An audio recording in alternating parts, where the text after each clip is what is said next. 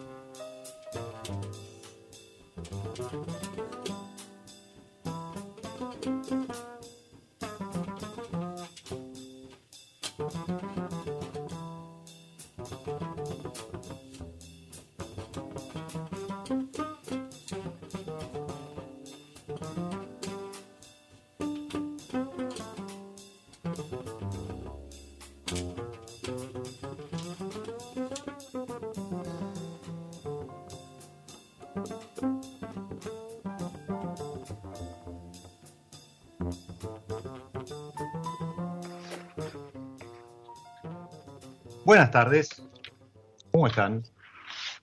Bienvenidos a una nueva pausa, un nuevo recreo, este espacio para los sentidos, para el disfrute, que episodio a episodio proponemos desde mi lado B.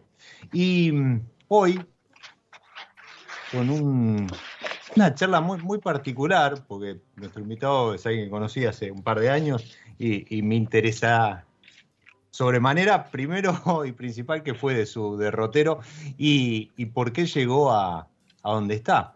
Ahora le vamos a estar preguntando eso, pero antes presentarlo, ¿sí? Y, lo hacíamos con, esta música, con este trío encabezado por Gilda Bocle, haciendo Alma Viva. Eh, en vivo, en, esto es en, en, Dinan, en Francia, en 1999, y, es el pie ideal para ir bajando revoluciones y de la mano de Vin Bentions darle la bienvenida a Manuel Lousada, director general de Alma Viva. Bienvenido a mi lado, eh, Manuel, ¿cómo estás? ¿Qué tal, Diego? ¿Cómo estás? ¿Todo bien? Todo bien, todo muy bien.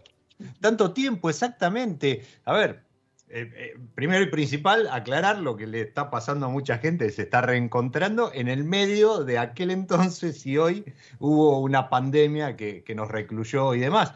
Pero, pero además, eh, podríamos decir que has recorrido un largo camino, ¿verdad? Eh, bueno, sí, desde si tenemos en cuenta desde mis cinco años que, me pusieron una copa de vino a donde estoy hoy, sí hemos dado unas pequeñas vueltas por el mundo. Sí. Ahí, está, ahí está, todas entretenidas y divertidas. A Manuel lo conocí en su momento, él formaba parte de un grupo propietario de, como suele, suele pasar eh, en muchos casos propietario de una bodega, el grupo propietario de una bodega eh, en Argentina y estaba en Buenos Aires de paso presentando algunas añadas y demás, así que estuvimos ahí charlando. Eh, ¿Vos sos de España? Recordame de qué lugar. No, bueno, yo casi de España. Yo soy De España. portugués, nacido portugués. en Coimbra, Ah, ahí está, ahí en va. una región vitivinícola que se llama Bairrada, que quizás no es tan conocida, porque, bueno, tiene, tiene mucha tradición haciendo espumantes y, y aparte de hacer espumantes, bueno, mi familia eh, sigue teniendo la bodega en la cual crecí y en la cual me metí en el mundo del vino gracias a mi abuelo. Eh, fue, fue a la tierna edad de cinco años cuando probé por primera vez una, una copa de, de espumante. Y tenía también viñedos en el Douro, que es otro sitio paradisíaco, y Ujú. bueno, y alguno que otro en la, en la zona de Down. Entonces, de esa zona de Bairrada y crecí entre Bairrada y la zona del Douro o Duero, como se conoce en España. Que está bien, vos, vos decías, bueno, eh, casi España, pues estás ahí nomás. Eh, Barrada es denominación de origen, eh, ubiquémoslo, está al norte, no tan al norte como Porto, pero, pero, pero sí, zona productora, como bien decías, y, y en ese momento formando parte de un grupo español, eso sí, Así es. ahí está, eh, con propiedad, eh, entre otras cosas, una bodega en Argentina. Claro, cuando nos volvemos a encontrar, ya esto post pandemia, Sí. estás en otro lugar, nuevamente de este lado del charco, podríamos decir, eh, al frente de una viña muy particular por un- una serie de cuestiones. Primero, es una de las viñas más importantes de, de Chile, eso, eso no cabe duda, Alma Em, para, para los que están del otro lado, tengan presente que en Chile a las bodegas se les dice viña, ¿sí? no se refiere al viñedo, sino que es una viña, es una bodega. Eh, esto como primera aclaración. Pero después, Alma Viva es una de estas, eh, estos joint venture que eh, Rothschild hace alrededor del mundo. ¿Cómo, cómo nace ese, ese acuerdo que da origen a Alma Viva? Digo, ¿me vas a permitir que haga un poquito más de historia? Sí. Sí. Yo en el año 97 y 99 estuve en una bodega del grupo Moet Genesí, Sí. que estaba en Portugal, que se llama Oporto Roces, en, eh, haciendo Oporto ahí. Y un Sí. día llegan y me dicen, oye, ¿te quieres ir a Argentina? Y digo yo, ¿y qué, qué voy a hacer a Argentina? Y me dicen, bueno, te vas a hacer espumantes. Dije, bueno, oye, si son tan arrojados como para decirme, son tan valientes como para decírmelo, yo me meto en el avión y voy. Y ahí me, me fui a Argentina, país que siempre lo diré y que siempre estará presente en mi corazón porque me enamoré de Argentina, particularmente de, de Mendoza.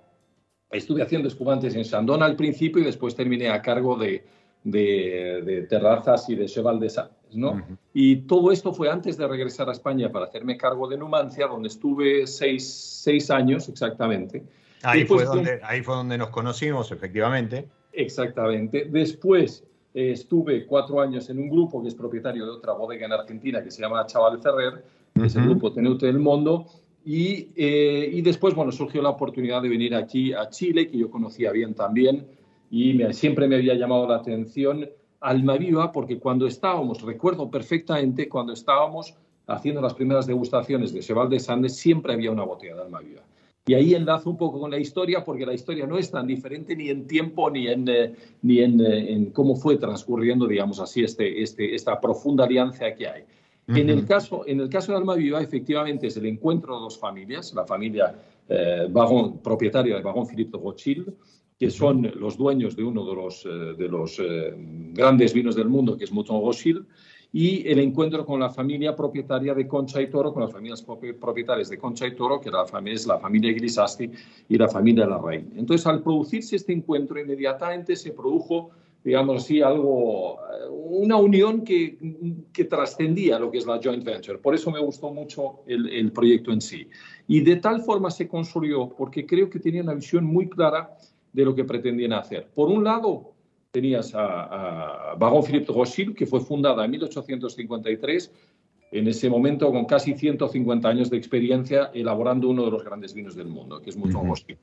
Por el otro lado tenías que Concha y Toro, que hoy en día es una de las empresas más grandes del mundo, eh, y que tiene más de, si no recuerdo mal, por ahí estoy equivocado, pero si no recuerdo mal, tiene más de 12.000 hectáreas de viñedo.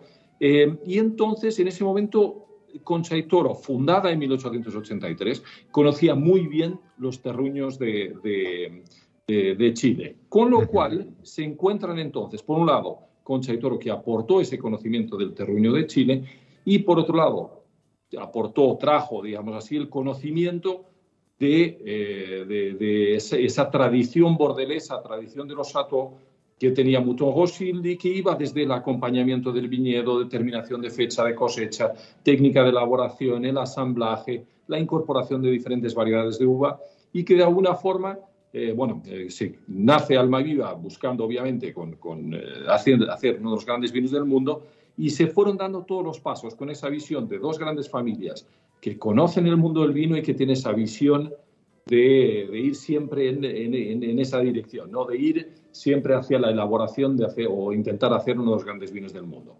Gracias a eso, Almaviva ha ido ganando su reconocimiento y te digo que bueno, que hace tres años atrás pues me ofrecieron la oportunidad, estaba yo en España tranquilísimo y me ofrecieron la oportunidad de venir a Chile y como no dije, oye, vamos, ¿qué vamos a hacer? Me encantaba y me encantaba también la posibilidad, Diego, no te voy a mentir, la posibilidad de estar aquí cerquita de, Mendoza, aunque después por la maldita pandemia he cruzado.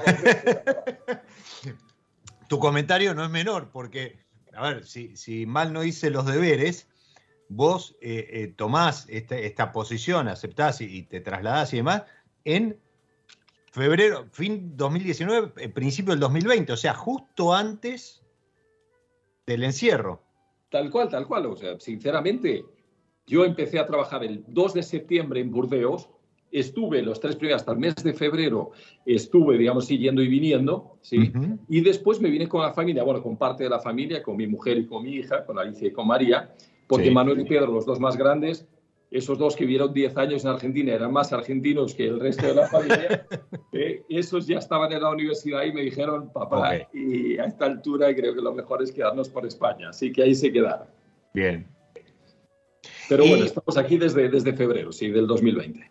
Ok, y, a ver, y, agradezco que haya sido un poquito, yo no, no quería ir tan atrás en tu historia, pero está bueno porque vos mencionaste eh, en, el inicio de tu, de tu carrera acá en, Argentina y demás, eh, Yandón Terrazas y Cheval, que también eh, es, un ejemplo de, esta, de estos acuerdos entre estos encuentros, podríamos decir, entre lo que es la, visión del viejo mundo, como se lo conoce, y la, el, espíritu del nuevo mundo, como puede ser Argentina o Chile. ¿Y mm, qué, qué, ¿Qué ves en común entre estos? Eh, em, de vuelta, eh, es verdad, joint venture a lo mejor no es el término adecuado, aunque en los papeles tal, vez resulte desde lo legal, desde lo societario, algo así, pero, pero es verdad que no, no funciona, sino que es, un, es eso, ¿no? Yo lo, veo más como un encuentro de cultura, un intercambio de conocimiento, de lugar, de estilo de vinificación, de, historia eh, vitivinícola. Tal cual, tal cual, tú lo dices. O sea, se encuentran, por un lado, bueno, eh, Sandón, que fue fundada en el año 1959, que conocía gran parte ya de los terroirs, de, no solo del Valle de Uco, pero toda, toda Argentina. Eh, yo recuerdo que en su momento incluso se hicieron ensayos mucho más al sur, en la Patagonia, se habían hecho ensayos antes de que llegara yo a, Argentina. Y bueno, tenía un conocimiento del terruño, profundo del terruño, no solo de, de, Mendoza, pero también un poco más allá. Eh, Mira, eh, eh, creo que sí, creo que esto es la parte más interesante. en, estos encuentros, digamos así, es que hay alguien local que efectivamente aporta el conocimiento del terruño, aporta los viñedos que efectivamente acaban por ser el, del corazón, digamos así, de, estas, de, estos, de estos encuentros y que después también se van evolucionando, porque creo que es la parte más interesante es que había un espíritu efectivamente francés y eh, no hace mucho tiempo hemos hecho una degustación vertical de, de Almaviva. Fue la primera que degusté las 25 añadas, porque este año estamos celebrando la vigésimo quinta cosecha. Y tú, ves, y tú ves que efectivamente hay un espíritu, digamos, inspirado por ese estilo de, de, los grandes vinos de Burdeos, que, es, que pasó también en su momento con, con Cheval, pero que después también se va adaptando, ¿sabes? No es algo que nace y que es rápido y que es inmediato, algo que me apasiona dentro del mundo del vino, te diría, una de las cosas, por un lado, es la parte de creatividad, y por el otro lado es algo que nunca podemos perder la humildad, ¿sí? Y nunca podemos perder esa habilidad de ir aprendiendo con el tiempo.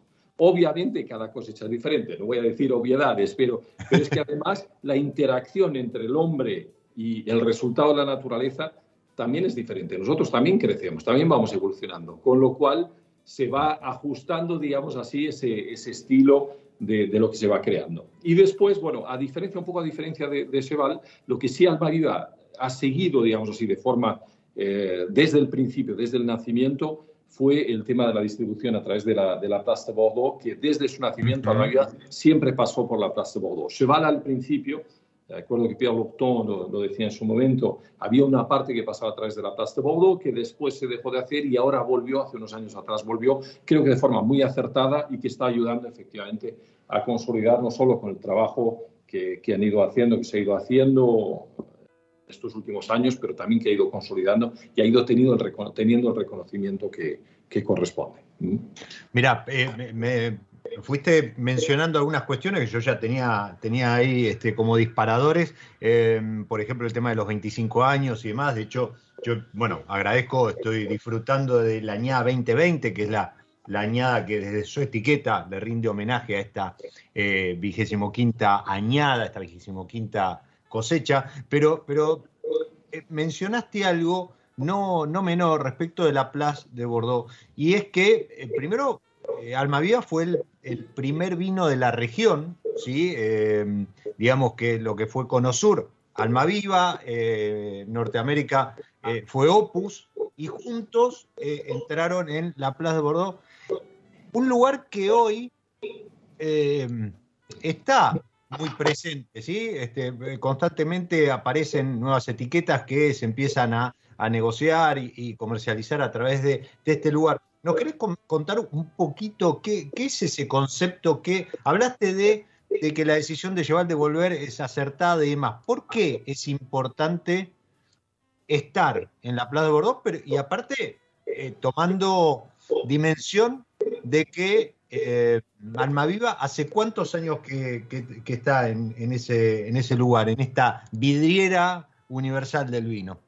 Mira, nosotros empezamos desde el principio, desde el año 2001, creo que fue que lanzamos las diferentes cosechas. Te voy, te voy, a, voy a, aprovechar, y ya que has mencionado nuestra medio hermana, digamos así, voy a aprovechar para, para, hacer un poquito de historia. Perdóname, pero a mí me encanta la historia y cómo se van dando las cosas. Mira, yo lo que digo, lo que digo este, antes que te lances a eso, yo lo que digo es que el micrófono de mi lado B está abierto para el protagonista, no invitado, el protagonista. Así que podés Mientras, mientras el Vasco me, recordó que tenemos pegado caspa de estrellas en, el episodio a las 20, así que mientras terminemos a tiempo, el micrófono es todo tuyo, Manuel. No, brevemente, te hago un poquito brevemente. Ah, sí, por favor. en, su momento, Barón Philippe de Rothschild sí, se encontró con Robert Mondavi y decidieron, decidieron empezar la primera, la, primera alianza, digamos así, de, de, de Barón Philippe de Rothschild eh, que fue la creación de Opus One allá por la década de mediados de los 70, creo que fue en el año 76 para ser más preciso. ¿no?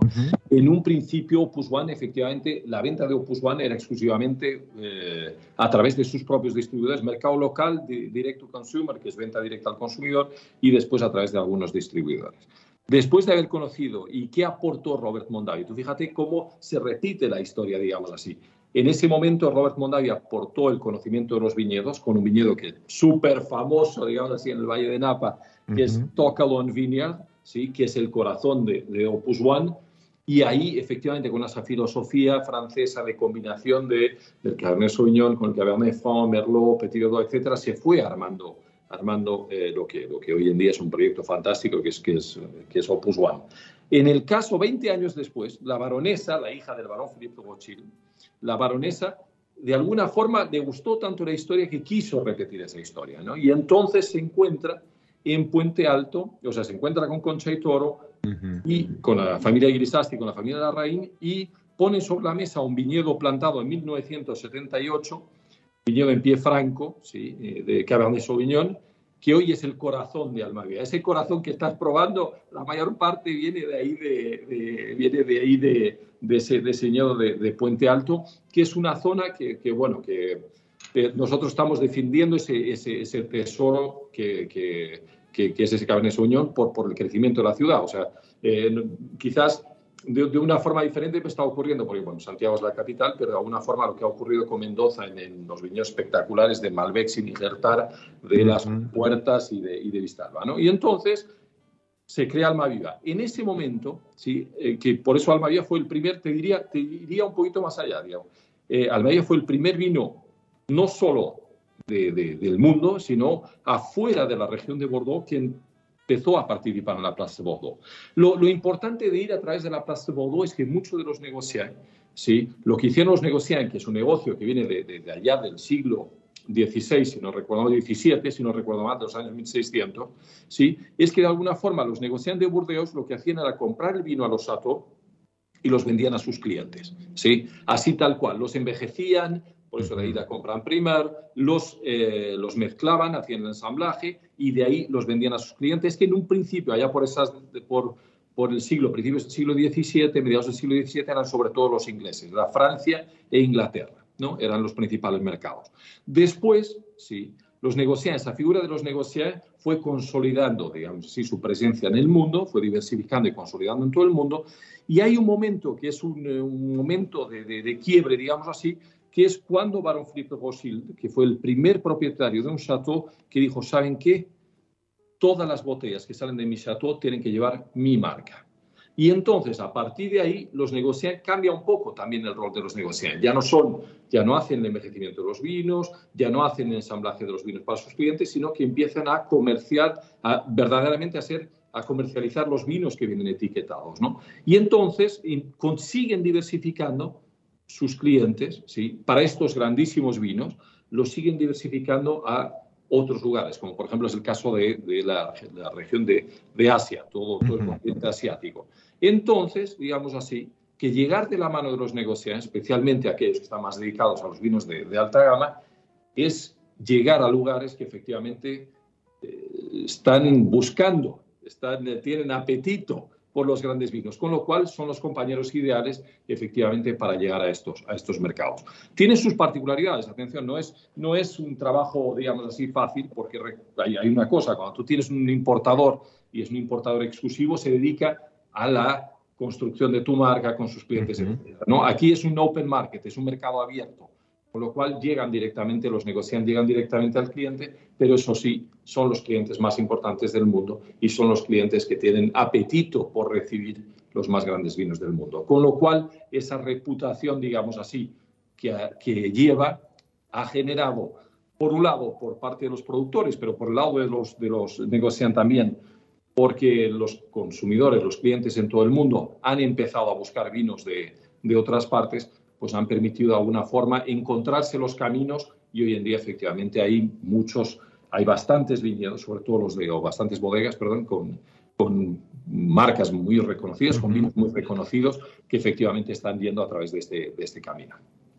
Eh, además, eh, lo, mencionaste, ¿no? Estás hablando de un, lugar que tiene una historia, podríamos decir que tiene una cartera de clientes eh, que, ha recorrido siglos. Entonces, eh, claramente la confianza de esos clientes en estos negociantes eh, es prácticamente ciega, pero creo que hoy por hoy también hay otra cuestión, ¿sí? Si uno, si, vos estás en tu casa o, tenés este, algún, un amigo en, Chile y te hace un regalo, etcétera, y de pronto llega una, botella de alma viva a, a tus manos, si vos ingresás en eh, almavivawinery.com, almavivawinery.com, la cuenta de, Instagram también es, es almaviva, arroba almavivawinery, si no me equivoco. Sí, exacto, almavivawinery. Ahora, vos entras en la página de la bodega y al pie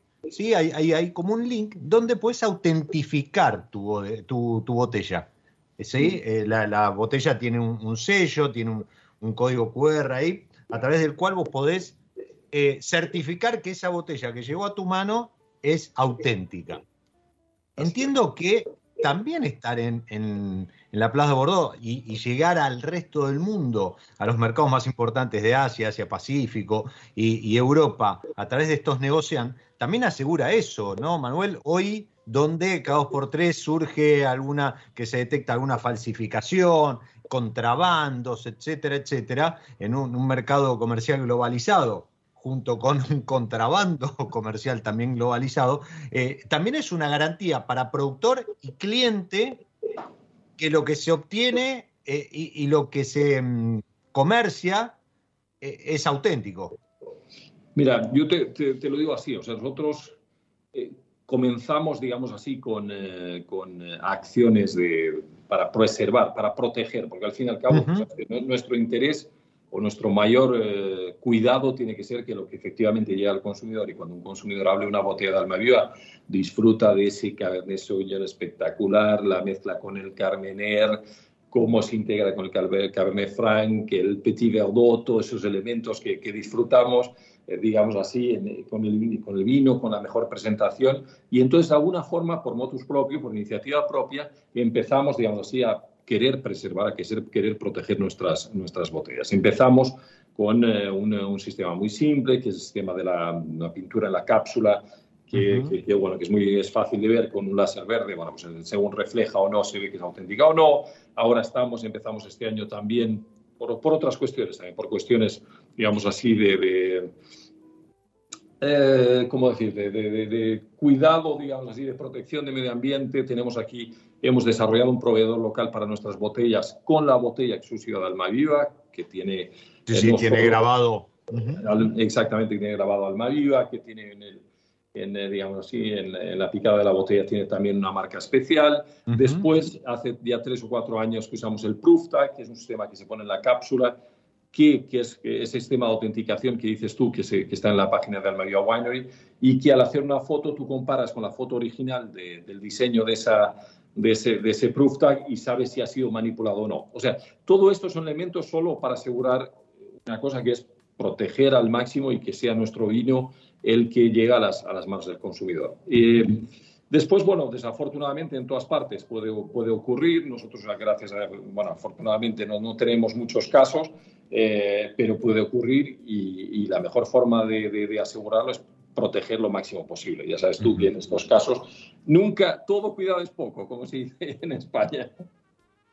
Totalmente, totalmente, pero bueno, pero claramente el, fin último es ese, ¿no? No solo proteger reputación, imagen y una serie de cuestiones, sino, como bien decías, Manuel, que el consumidor que pagó eh, su, botella finalmente termine bebiendo aquello que cree que, que, compró, ¿no? O, que, llevó a sus manos.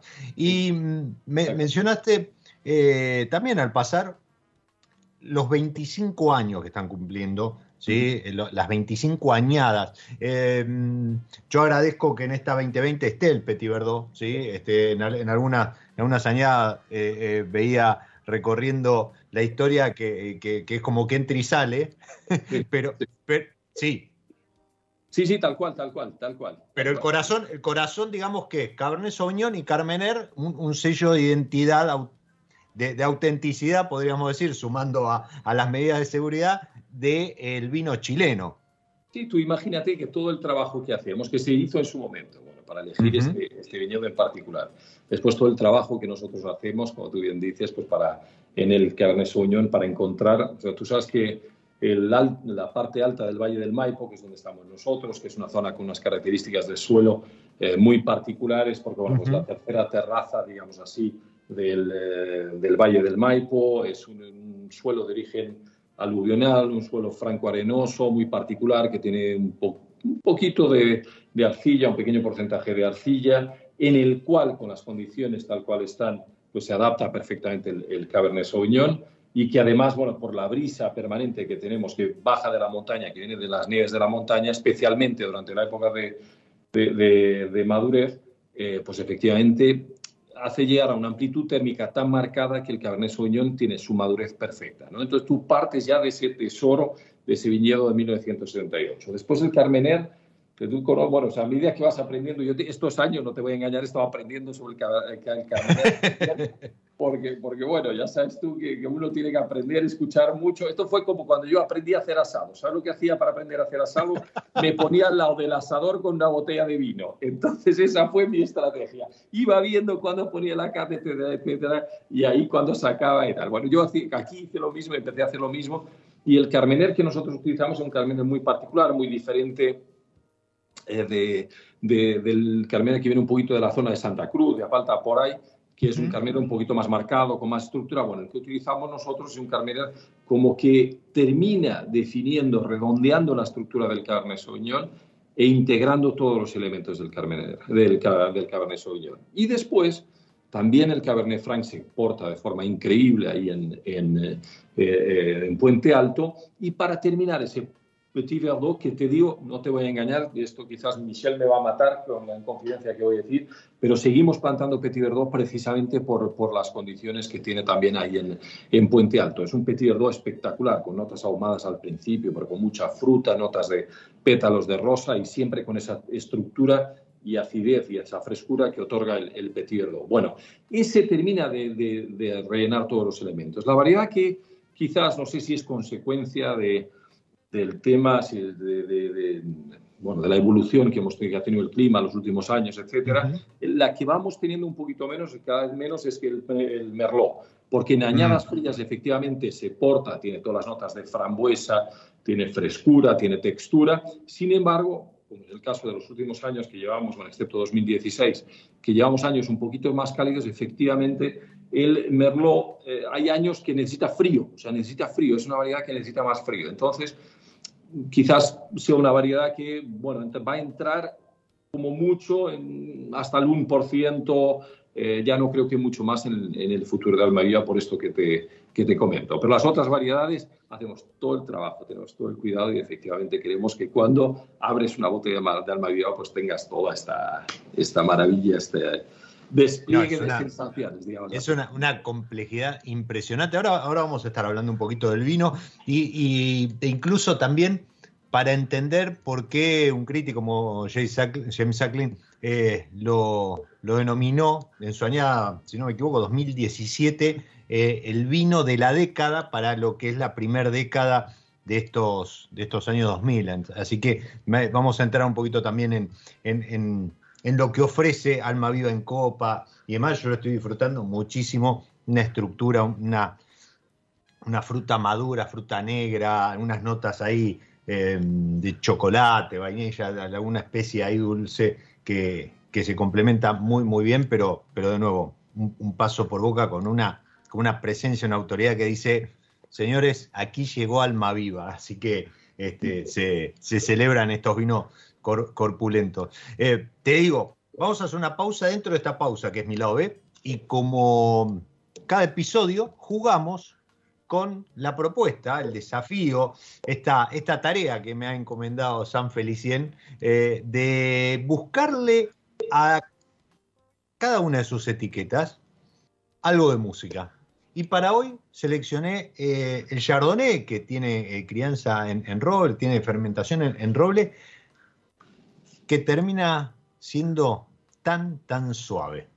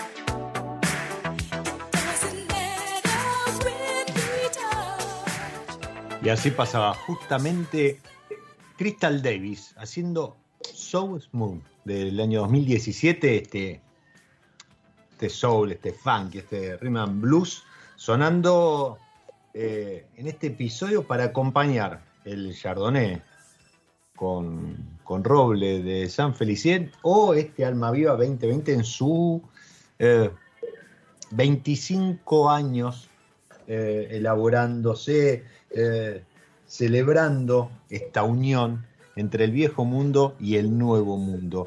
Y mm, ahora, ahora vamos a charlar un poquito del vino en particular, pero yo lo que le quería preguntar a Manuel, porque claramente, a ver, hasta ahora hablamos únicamente de un vino, de, todo una, un, proyecto volcado a elaborar un vino, y tal vez en algún momento, en algún lugar, eh, el, enólogo, el equipo que, gerencia el proyecto, le picó el bichito, ¿por qué no hacer algo más? O, a lo mejor este, encontró por ahí otro Cabernet u otro Carmener, decir, bueno, pero con este podríamos elaborar un complemento y demás, y ¿Qué es EPU?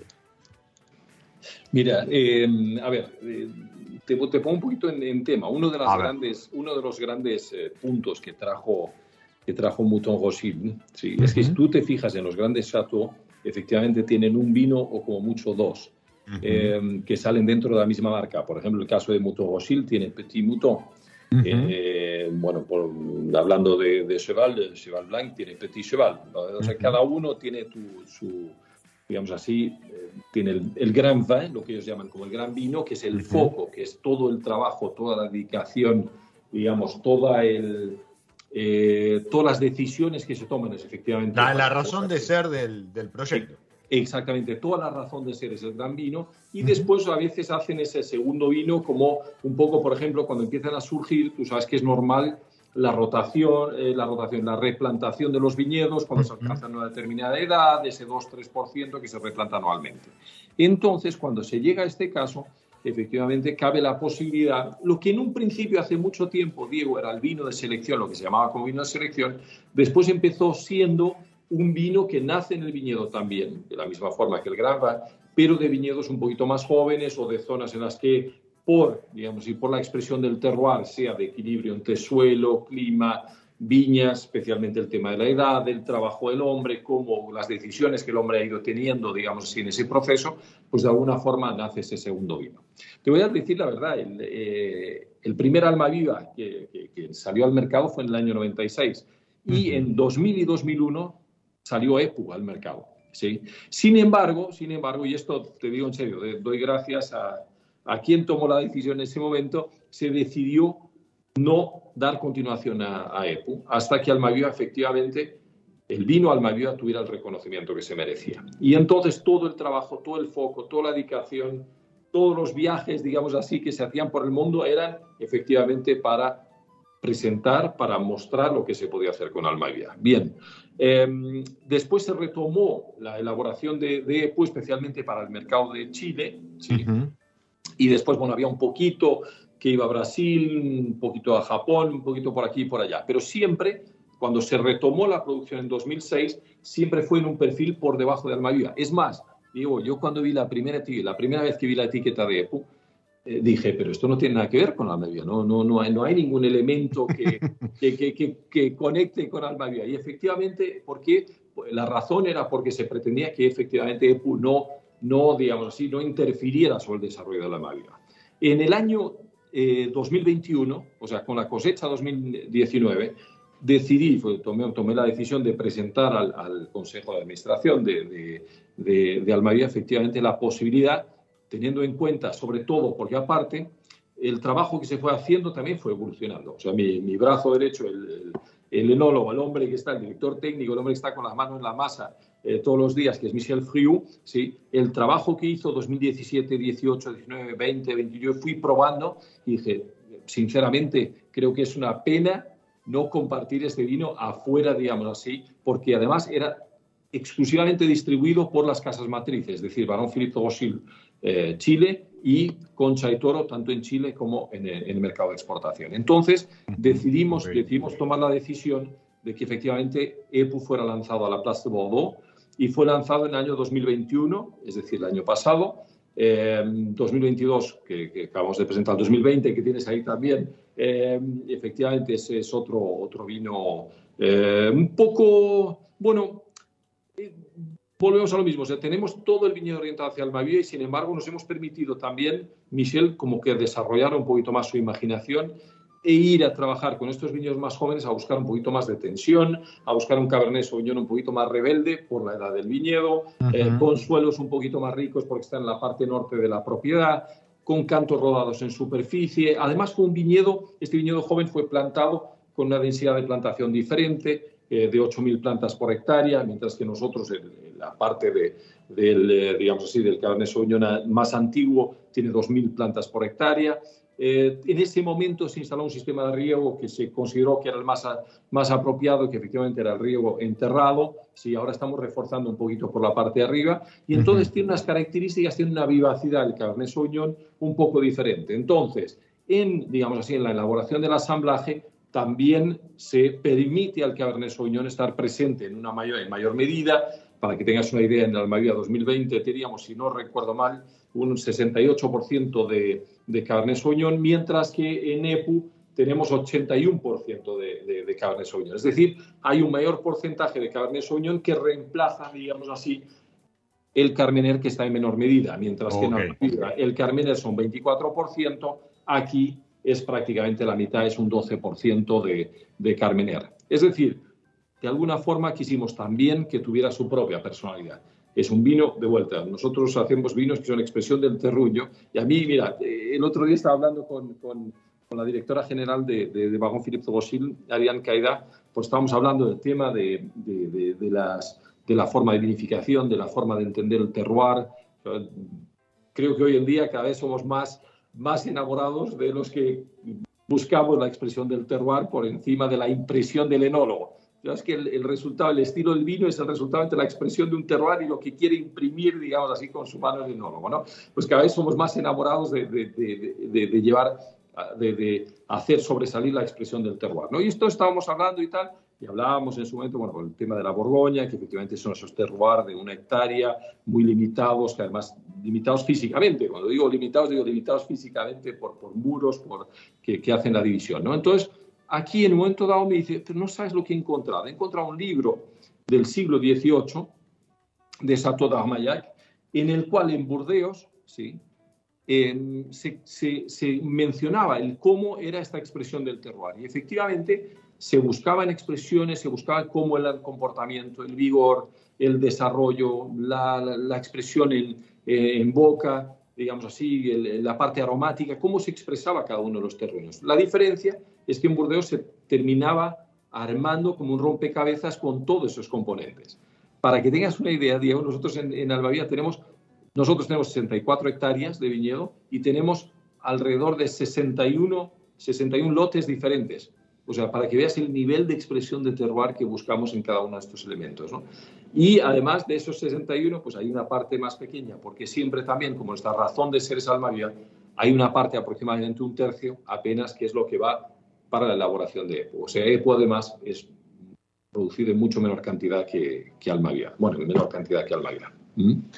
Pero bueno, pero aparte esos 61 eh, bloques, cada uno con su seguramente su, su punto de cosecha, su tratamiento de, de, verde, su, su, claro, claro, claro, claro, su, cuidado particular para justamente esto, ¿no? Expresar de la mejor manera ese rinconcito de, de puente, de puente alto, ese rincón de, del Maipo, ese esa esquina de Chile, por decirlo de alguna manera, a través de la copa. Y recién lo decía, es, eh, Almaviva es, un vino complejo, es para dejarlo que, se empiece a expresar.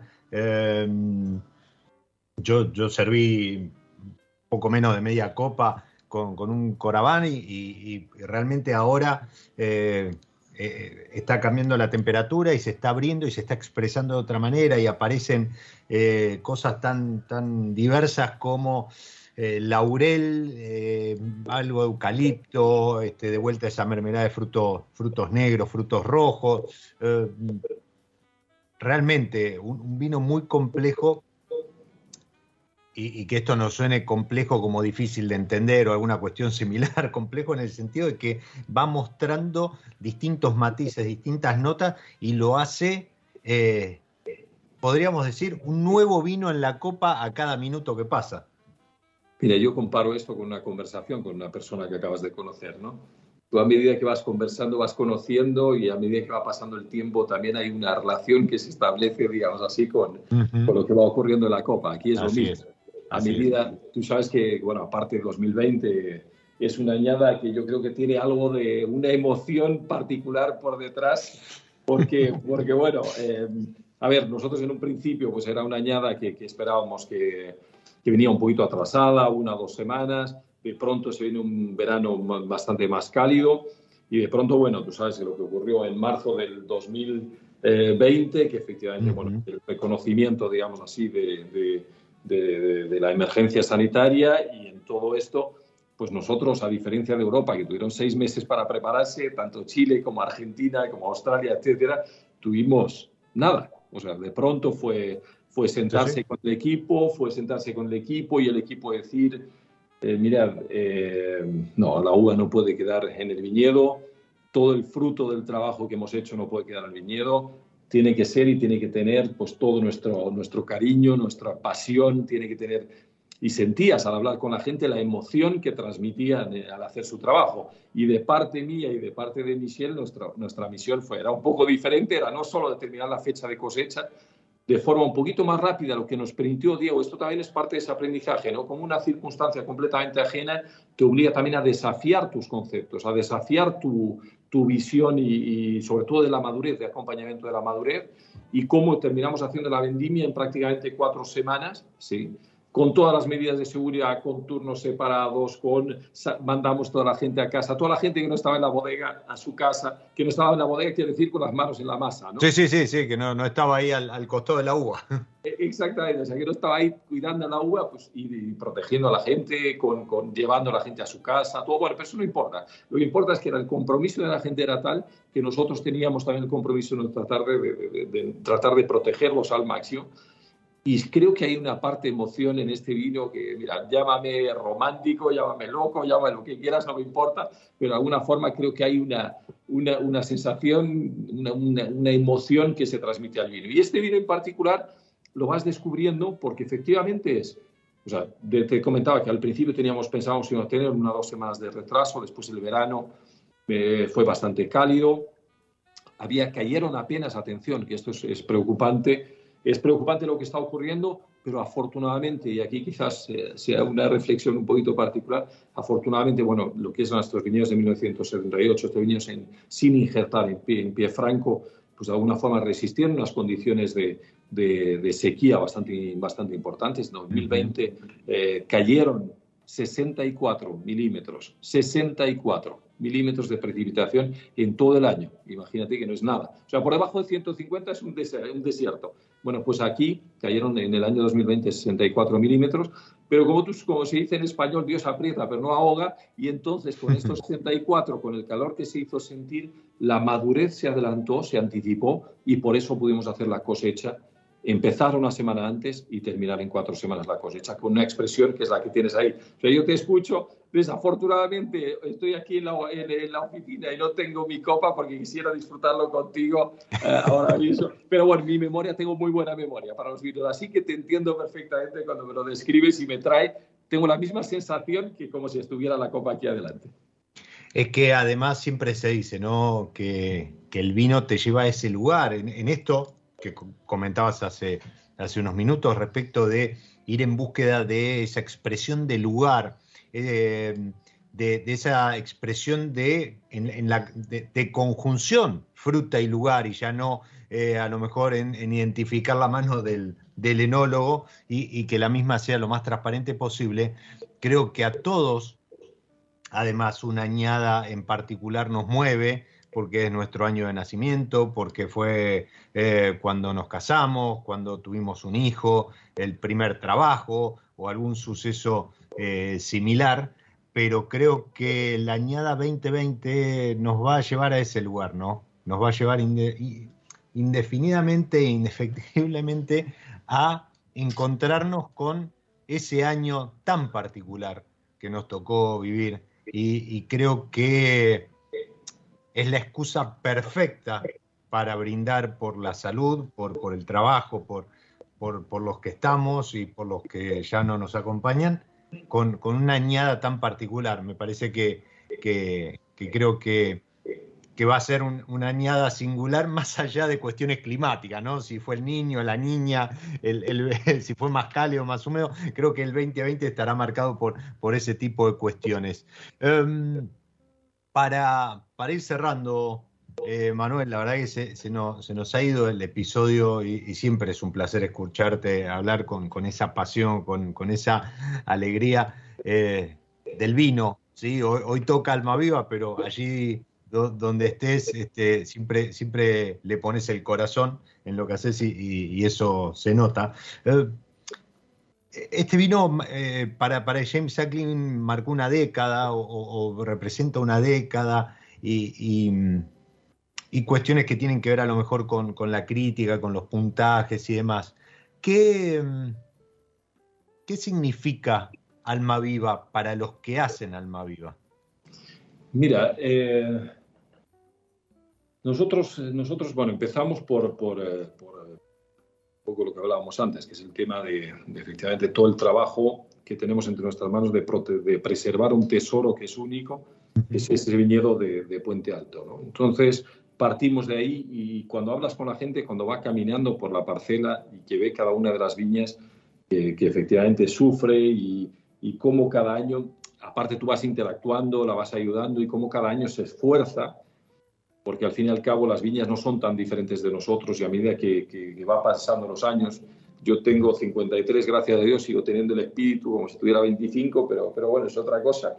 Y entonces la viña sigue con sus aprendizajes, y por eso, bueno, soy un, fanático de los viñedos de, pie franco, em, esos viñedos ya de 40, 50 años de edad, porque en ese aprendizaje em, van transmitiendo su sabiduría, ¿no? O sea, se van adaptando de alguna forma todas las, situaciones que, que, rodea más difíciles, más agua, menos agua, más frío, menos frío, etcétera, para hacer su esfuerzo de producir cada año. ¿no? Entonces, el equipo de viñedos, por un lado, todo el equipo de viñedos, que está liderado por un maestro que es Jorge Castillo, todo ese, todo ese equipo pone todo su esfuerzo, todo su empeño, todo su cariño y toda su pasión en en proteger, en preservar y en ayudar a expresar ese, ese, los viñedos, a expresar ese, su, su, trabajo, su esfuerzo. ¿no? Y después en la bodega, en la bodega con, con el equipo de, de, enología, de alguna forma es un trabajo muy respetuoso, ¿no? un trabajo muy respetuoso que, que, que, lo que hace es, como te decía antes, o sea, traducir, transmitir eh, la expresión que viene desde la uva, llevarla hasta el vino. Y por eso las técnicas de vinificación son eh, súper cuidadas, son, te diría que, lo más respetuosas posible con, para, nada, para nada intervencionistas, sino de, apoyo, de ayudar desde la selección de la uva a después, cuando la uva llega a, la cuba, pues cómo, cómo se hacen los remontajes, etcétera, etcétera, limitar al máximo, la temperatura cada vez un poquito más baja hemos ido para regular para ver que efectivamente el equilibrio, cuando tú degustas en la uva, encontrarlo también, sobre todo la estructura tánica con, con el vino, la expresión de la fruta, o sea, todos estos elementos se han ido haciendo. La, la madera, Almaviva al principio nació como, como con 100% de barrica nueva, ahora hemos ido disminuyendo para ayudar también a, para preservar aún más esa, esa, fruta. Entonces, de alguna forma, si, si, si me preguntas qué es Almaviva como vino, y creo que fue lo que fue reconocido por James Sackling, que creo que ha sido un hombre... Eh, por un lado, creo que, la palabra es valiente, por un lado, porque puso a los vinos de tanto de Argentina como de, como de Chile donde deberían estar por el reconocimiento de calidad y a la vez también ha, apoyado, digamos así, lo que, se, lo que se ha ido elaborando aquí gracias al conocimiento profundo de lo que se fue haciendo, ¿no? gracias a las visitas y, todo lo que ha ido haciendo. Entonces, eh, nosotros, para, para llegar a ese resultado, en todo el momento, en todo el momento, el equipo eh, está, está conectado, está es cercano, se divierte haciendo, porque al fin y al cabo esto de hacer vino, tú date cuenta que hacemos algo que es, es muy simple de decir, pero quizás no tan simple de reflexionar. Y es, es algo con lo que vamos a disfrutar, es lo que, algo, algo con lo que el cliente va a disfrutar y con que va a charlar alrededor de una botella de vino. ¿no? O sea, las emociones que se comparten alrededor de, una botella de vino, te diría que son las mismas en todos los pasos de su elaboración. ¿no? Y eso creo que se, que se traduce. Almaviva es una expresión de, de, de un lugar, sin, sin, la más mínima duda, es una expresión de Puente Alto, de ese carne sueño magnífico. Y al ser percibida como tal, de ahí tuvo ese reconocimiento tan grande que, que, tuvo tanto con el 2015, que tuvo 100 puntos y fue elegido el mejor vino del año, el 2017 100 puntos, también elegido el vino de la década. Efectivamente, cuando tú tienes sentido de, lugar y cuando sientes que hay una expresión del terroir, de la combinación del suelo, del clima, de la variedad, pero también la combinación con el hombre, y lo identificas y lo sientes cuando degustas el vino, creo que, que provoca una serie de sensaciones y de emociones que efectivamente te, llevan a, bueno, a disfrutar del mundo del vino. ¿Qué quieres que te diga? Perdona que, No, no, no, pero se entiende, se entiende perfectamente y te puedo asegurar que si estuvieses con esta copa en la mano te emocionarías mucho, mucho más. Eh, Manuel, gracias. Gracias por, por haber pasado por, por mi lado B. Ojalá la próxima sea, mira lo que te digo, partimos distancia, partimos diferencia y que sea ni en Santiago ni en Buenos Aires, que sea en Mendoza feliz, Diego. Y muchas gracias por dejarme el, espacio y la oportunidad, porque bueno, ya sabes tú que, que, lo importante es que también que uno pueda, pueda tenga la oportunidad de, expresar lo que, lo que sientes. Y así que te agradezco a ti también. Mm. Totalmente. Eh, y, a ustedes también, los que están del otro lado, al Vasco, en la operación, a la gente de, de Capa de Estrella que, que, viene a continuación, y vos que te enganchás, que haces esa pausa con, con nosotros cada, cada episodio, cada semana te digo gracias. Soy Diego Migliaro, este es mi lado B y te deseo que disfrutes. Chao. Nos encontramos en cualquier momento en otro episodio de Mi lado B.